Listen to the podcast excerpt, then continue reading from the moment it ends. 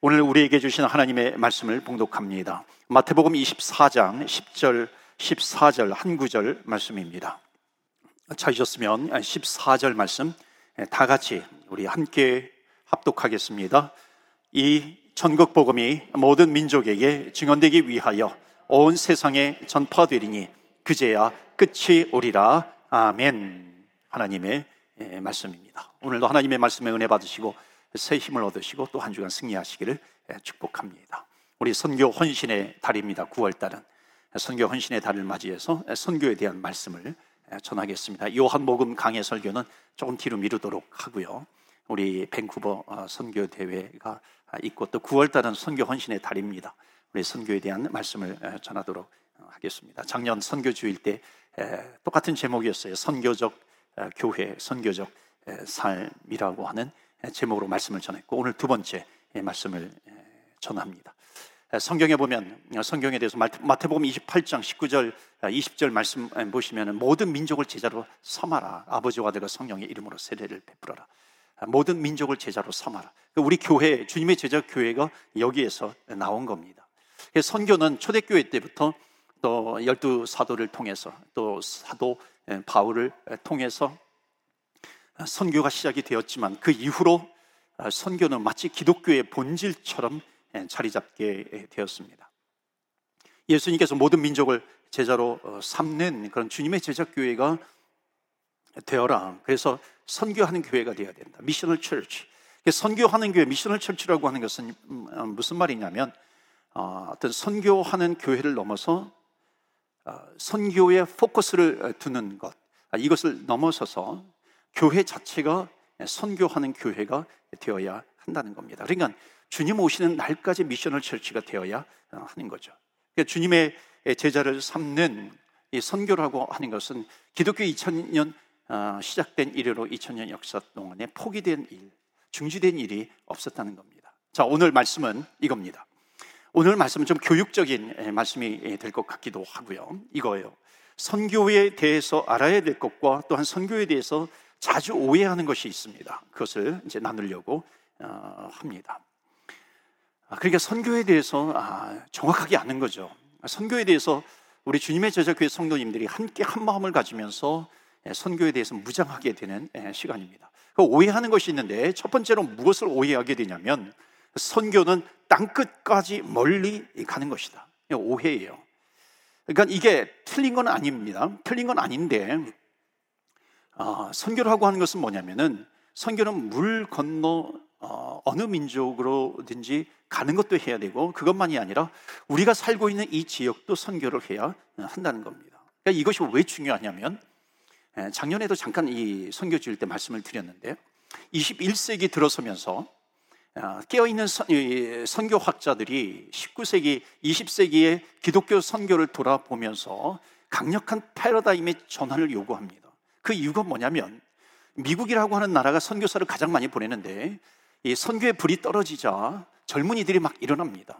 미국을 주, 미국에서 젊은이들이 일어나 중국을 주십시오, 일본을 주십시오, 뭐 아프리카를 주십시오.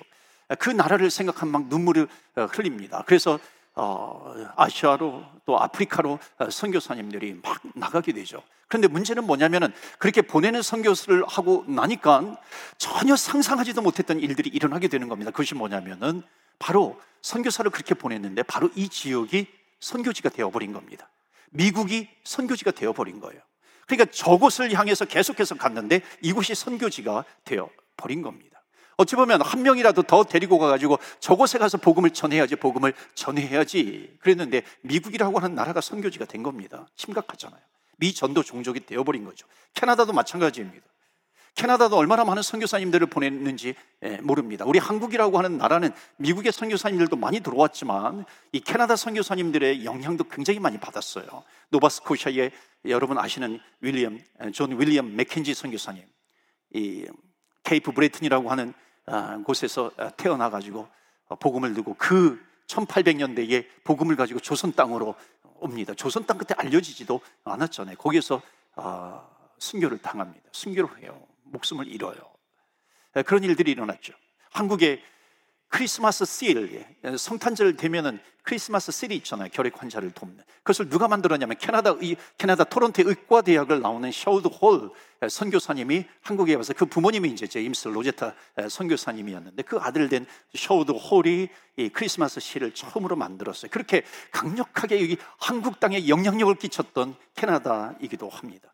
한국의 기독교 역사 가운데 회글기였던 평양 장대현 교회 부흥회가 있었습니다. 그게 이 캐나다 선교사님들하고 연결이 되어 아, 있어요. 그런데 문제는 뭐냐면 그렇게 보냈는데 지금 돌아보니까 캐나다도 선교지가 되어버렸다는 겁니다. 그러니까 여러분 우리 이민교회가 할 일이 참 많이 있어요. 캐나다, 미국이 구원을 잃어버리고 있습니다. 심지어 목사님들이 떠나가고 있어요. 교회들이 떠나가고 있는 겁니다. 이게 무슨 얘기냐면 저곳을 바라보다가 무엇을 놓쳤냐? 이곳을 놓치게 되었다라고 하는 겁니다. 저 땅을 향해서 선교해야 된다, 선교해야 된다 그러는데 문제는 뭐냐면 뒤돌아서서 보니까는 이 땅을 놓쳐버리고 있다는 겁니다.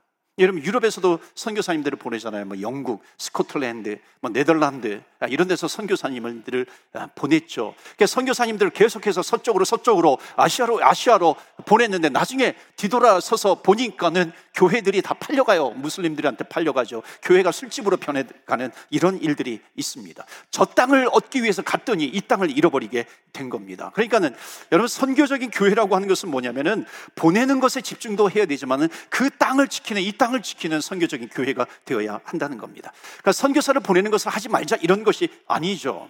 열방을 향해서 선교사를 보생하는 보내는 이것도 힘있게 계속해서 진행을 해야 합니다. 언제까지? 주님 오시는 날까지 해야 돼요. 그것과 함께 주님께서 이 땅에 교회를 세워주셨기 때문에 이 땅에서의 미셔널 처치를 이루어갈 수 있어야 한다는 겁니다. 그러니까 저것도 포기할 수 없고 이것도 포기할 수 없습니다.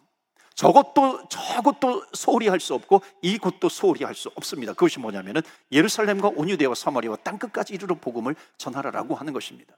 이것을 한 문장으로 만들면 이거의 선교라고 하는 것은 from everywhere to everywhere.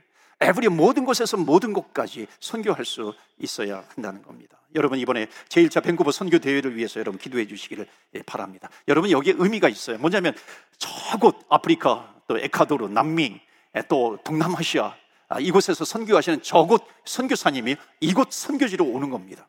이곳 선교지로 와서 같이 집회를 갖는 거예요. 그러면 선교 집회에서 선교의 불이 떨어지게 되는 겁니다. 선교의 부흥이 일어나게 되는 것이죠. 여러분 선교의 불이 임한다. 성령의 불이 임한다 그랬을 때 이게 의미가 있는 거죠.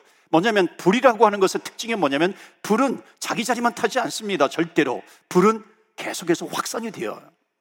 확산이 됩니다. 그러니까 선교 대회를 통해서 저곳 선교사님과 이곳 선교지가 같이 만났을 때에 선교의 불이 임하게 되면 그 선교의 불이 확산이 되어서 선교 이, 이 성도 한 성도가 불을 받게 되면 반드시 그 불은 확산되게 되어 있습니다. 가정으로 가든지 이웃 세계로 가든지 뭐 밴쿠버 땅으로 가든지 가게 되어 있는 겁니다.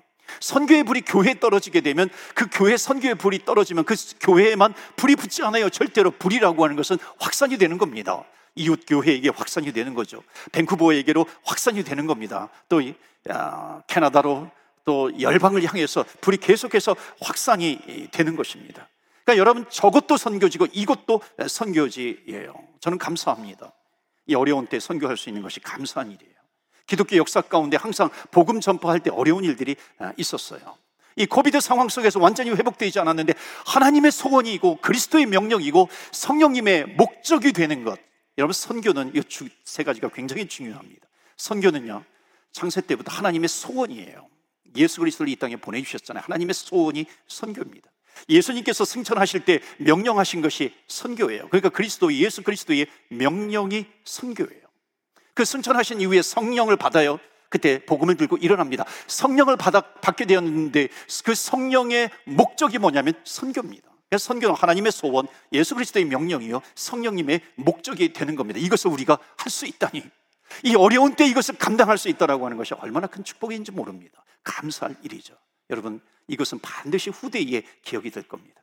힘든 상황, 코비드, 정말 한때 2년 넘게 그러한 이 전염병이 창궐한 그런 시대에 아직 끝나지 않았는데 복음을 위해서 하나님 나라 확장을 위해서 하나님의 소원과 그리스도의 명령과 성령님의 목적을 이루어가 여러분 반드시 후대가 기억하게 될 겁니다.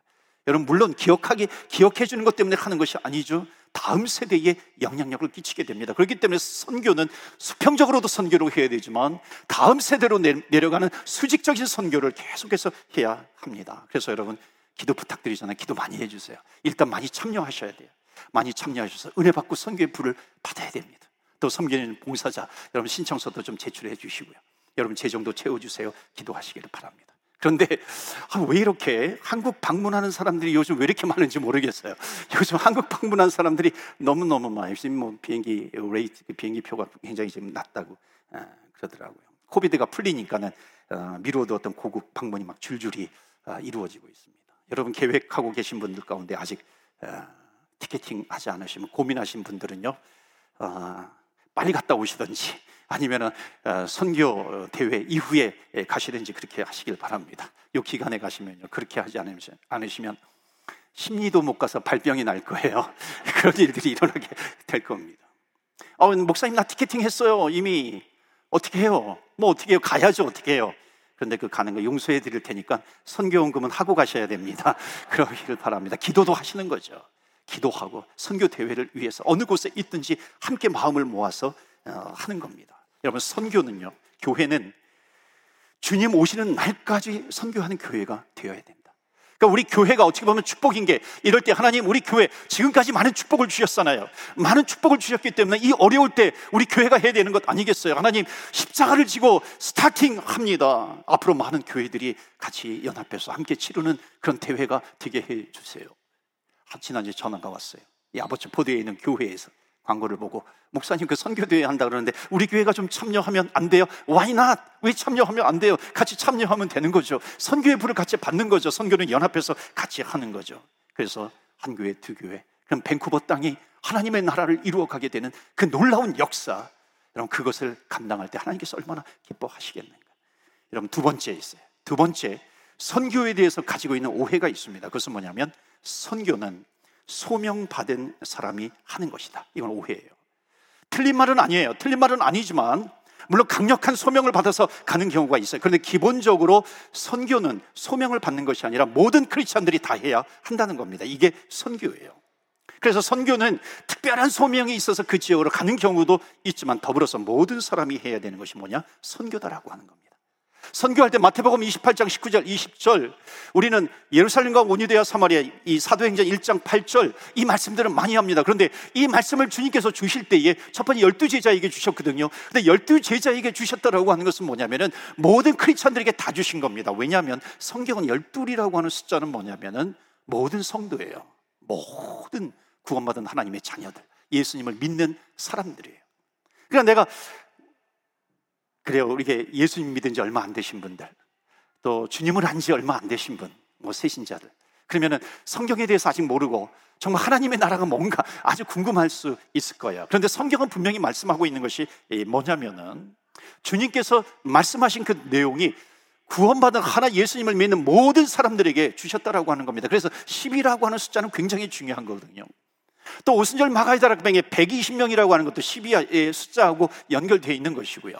그래서 모든 이 모든 예수님을 믿는 사람들에게 주님께서 주신 것이 뭐냐면은 선교다라고 하는 겁니다. 그래서 선교하는 분, 안 하는 분, 또는 뭐 이렇게 상황에 따라 다르지만요. 우리가 선교에 대해서 먼저 이해해야 되는 것은 뭐냐면 선교는 모든 사람들에게 주신 명령이다 하는 겁니다. 그러니까 선교는 특별한 사람만이 한다 그것이 아니라고 하는 겁니다. 우리가 명령에 동참해야 될 일이 뭐냐? 선교다라고 하는 겁니다. 그래서 우리 교회가 어린이서부터 어른, 장년, 노년에 이르기까지 선교에 헌신할 수 있는 그런 교회가 되기를 주 예수 그리스도 이름으로 축복합니다. 아멘. 우리가 함께 나가야 된다는 것입니다. 자, 세 번째로 우리가 선교를 오해하고 있는 것이 뭐냐면 이거예요. 선교는 인생의 마지막에 하는 것이다. 이 오해라는 겁니다. 내가 인생을, 내 인생의 마지막을 내가 선교로 마무리하겠다. 여러분, 이건 굉장히 귀한 생각이에요. 박수 받아 마땅합니다. 그런데 선교는 인생을 마무리할 때 비로소 내가 해야 되는 그런 일이 아니라 예수 믿고 구원받은 이후에 지금이에요. Now, 지금 시작을 하는 겁니다. 이런 경우가 있어요. 목사님, 제가 이거 10년 동안, 20년 동안 어, 하다가 그다 아, 접어버리고 내가 선교 나가겠습니다. 이건 굉장히 귀한 거예요.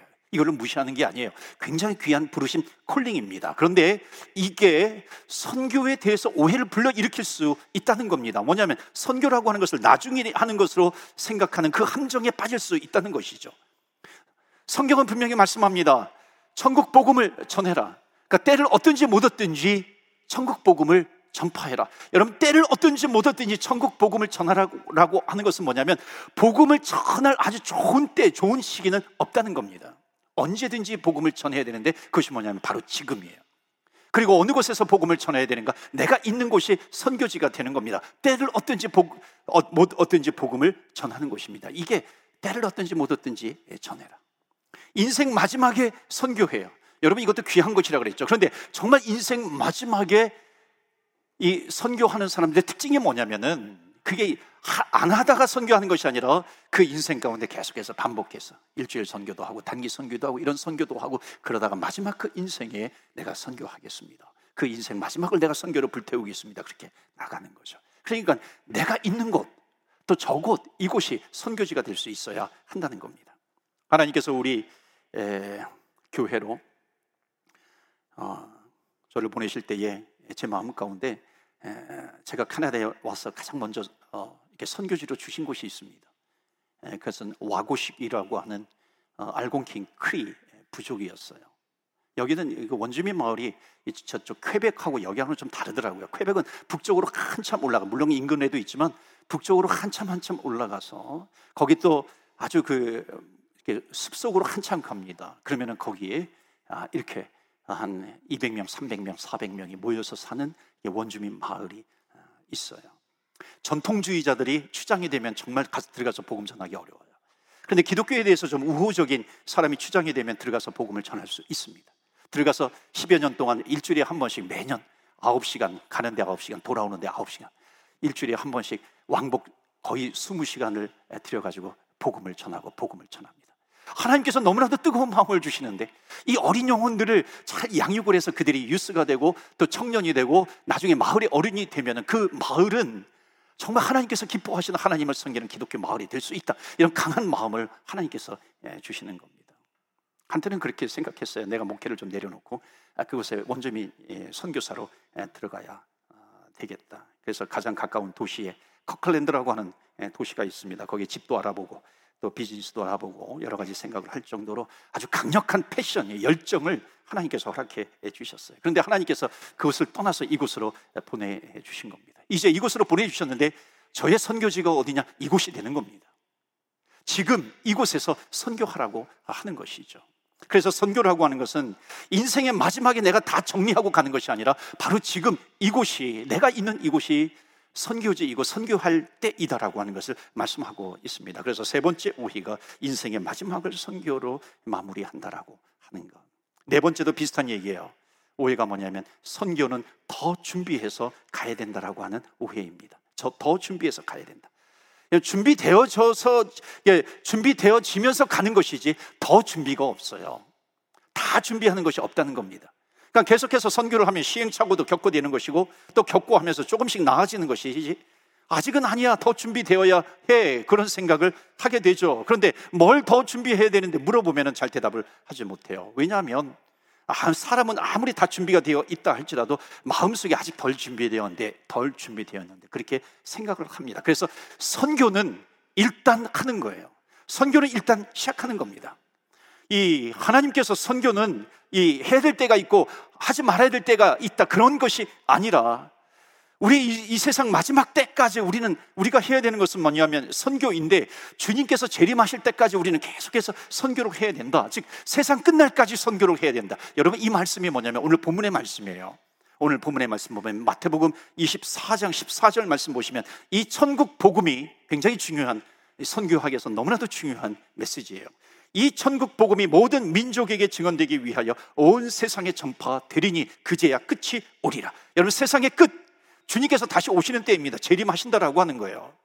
여러분 주님께서 재림하신다라고 하는 재림의 때를 여러분 아십니까? 성경은 말씀하잖아요. 하잖아요. 시와 때는 알 수가 없어요. 하지만 시와 때는 정확하게 모르지만은 종말의 때 마지막 때 어떤 일이 일어날 것이다라고 하는 것을 힌트를 주시는 거예요. 그 힌트가 뭐냐면 뭐냐면 모든 민족에게 모든 민족에게 복음이 전파가 되면 이걸 잘못 이해하면 안 됩니다. 모든 민족에게 모든 민족이 믿으면이 아니라 모든 민족에게 전파하면이에요. 증거하게 되면 그제야 세상의 끝이 오리니라고 말씀하는 겁니다. 증거되는 날이면 끝이 온다. 그 날은 주님께서 결정을 하시는 것이면은 다 전파가 되면 오리라. 그렇기 때문에 우리는 깨어서 복음을 전해야 한다는 것입니다. 그러니까 더 준비되고 덜 준비되고 그럼 그 미룰 것이 아니라 우리는 계속해서 한 민족에게라도 더 한 민족 한 영혼에게라도 더 가야 되는 것이죠. 그러면서 모든 민족에게 복음을 전하는 것은 절대로 미루는 일이 되어서는 안 된다. 데솔로니가 전서 5장 4절에 이런 말씀을 하세요. 그때와 시는 알 수가 없어요.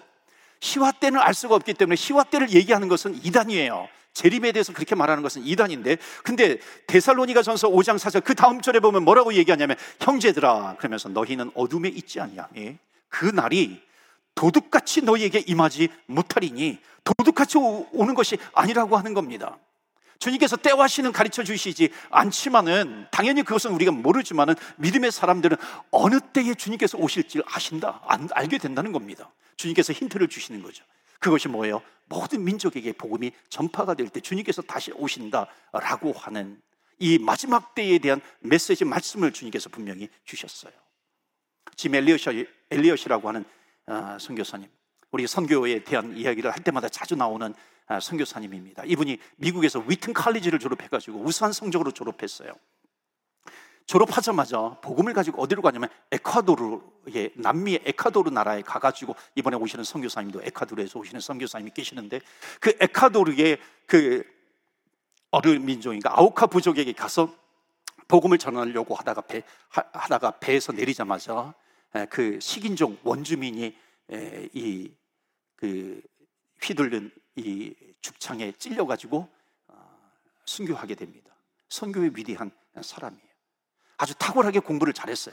그래서 많은 사람들이 말렸어요. 야, 너가 이곳 미국에서 목회하면 되지. 너가 왜 그곳까지 가게 되는가? 그때에 이짐 엘리엇 선교사님이 아주 유명한 얘기를 합니다. 그 내용이 뭐냐면은 왜, 왜 어떤 사람은 복음을 듣고 왜 어떤 사람은 복음을 듣지 못하는가?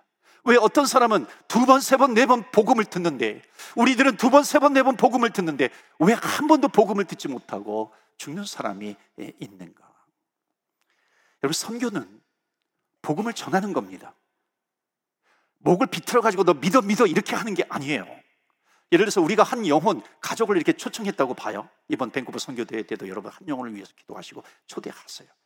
자, 초대했는데 초대는 했지만 그 사람을 그분을 믿게 할 수 있는 능력은 우리에게 있다 없다 없다는 거예요. 우리는 초대해서 복음을 듣게 할 수는 있는 것이죠. 그런데 복음이 뿌려지면 5년 후가 되었든지 아니면 1년 후가 되었든지 다음 주가 되었든지 아니면 당장이 되든지 하나님의 때에 하나님께서 30배, 60배, 100배의 열매를 거두게 하신다라고 하는 겁니다. 자, 오늘 복음이 뿌려졌어요. 복음이 뿌려지면 그 뿌리를 내립니다. 그리고 열매가 풍성하게 나는 날이 오리라고 기대할 수 있어요. 그런데 그 기대할 수 있는데 그것을 거두시는 분은 누군가 하나님이시에요. 예수 그리스도라고 하시는 겁니다. 그렇기 때문에 복음을 전하라고 하는 것은 다음에 다음에 다음에 더 준비되면 더 준비되면 그런 것이 아니라 바로 지금부터 복음을 전하는 것이다. 여러분 우리 한국말에도 있잖아요. 시작이 반이다. 여러분 믿으세요? 시작이 반이다. 여러분 사실은요. 우리 믿는 사람들은 시작이 다가 돼야 돼요. 시작이 다입니다. 왠지 아세요? 믿음으로 바라보면 우리가 시작을 했어요. 그러면 그것을 이루시는 분은 누구냐면 하나님이시다라고 하는 믿음이 있어요. 그렇기 때문에 시작은 반이 아니라 시작은 다예요. 우리가 시작하면 하나님께서 이루신다. 그래서 오늘 본문의 말씀, 오늘 어, 메시지의 마지막 다섯 번째 선교에 대한 오류, 오해, 그것이 뭐냐면 내가 선교를 해야 된다라고 하는 선교한다라고 하는 오해예요. 내가 선교를 해야 돼. 물론 모양은 모양은 내가 선교하는 것처럼 어, 보이죠. 그런데 그렇게 보일 뿐입니다. 선교학에서 제일 중요한 것이 뭐냐면 미쇼데이예요. 하나님의 선교입니다. 그 선교는 누가 하시는가? 선교는 하나님이 하시는 거예요. 우리가 할 수 있는 것이 없어요. 그 민족의 복음의 문을 여는 것도 하나님께서 하시는 것이고 그 영혼의 그 문을 여는 것도 누가 하시는가? 하나님이 하시는 거예요. 그 영혼이 주님께로 돌아와서 하나님을 믿게 되는 것도 누가 하게 하시는 거 하시는 건가? 하나님이 하시는 겁니다. 하나님의 선교예요. 여러분 하나님의 선교에 우리를 부르신 겁니다. 여러분 하나님의 선교에 제1호 선교사가 누구냐면 예수 그리스도죠.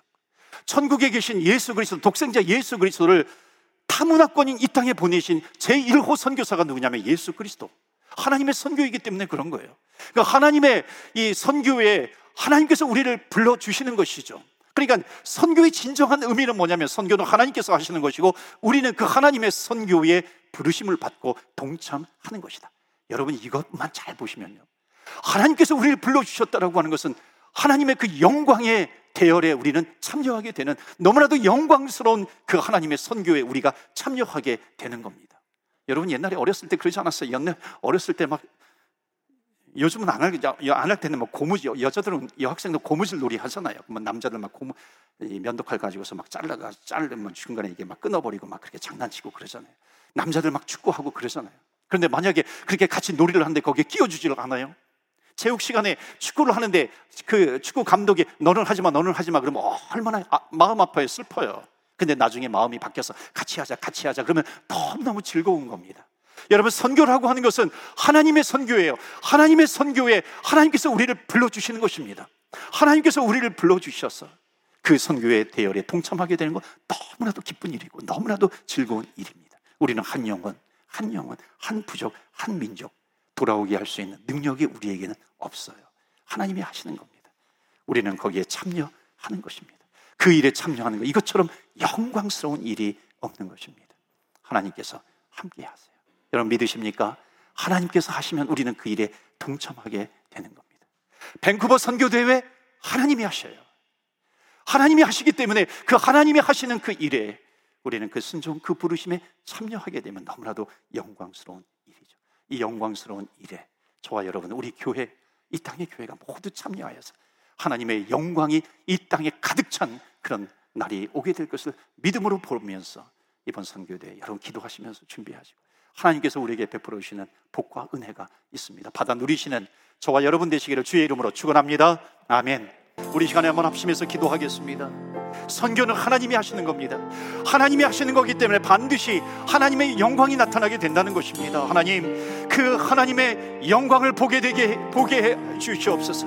하나님의 영광을 보는 선교 대회가 되게 해 주시고 하나님의 영광을 보는 우리 교회 선교가 되게 하여 주시옵시고 하나님의 영광이 우리 교회, 우리 가정에, 우리 성전에 하나님 우리 밴쿠버 땅의 열방에 가득하게 하여 주시옵소서. 우리 교회가 순종하며 나아가는 교회 되게 하여 주시옵소서. 주의 영광을 보리라 주의 영광을 보리라. 다 같이 주여 주의 이름 한번 부르며 기도하며 나아갑니다. 주여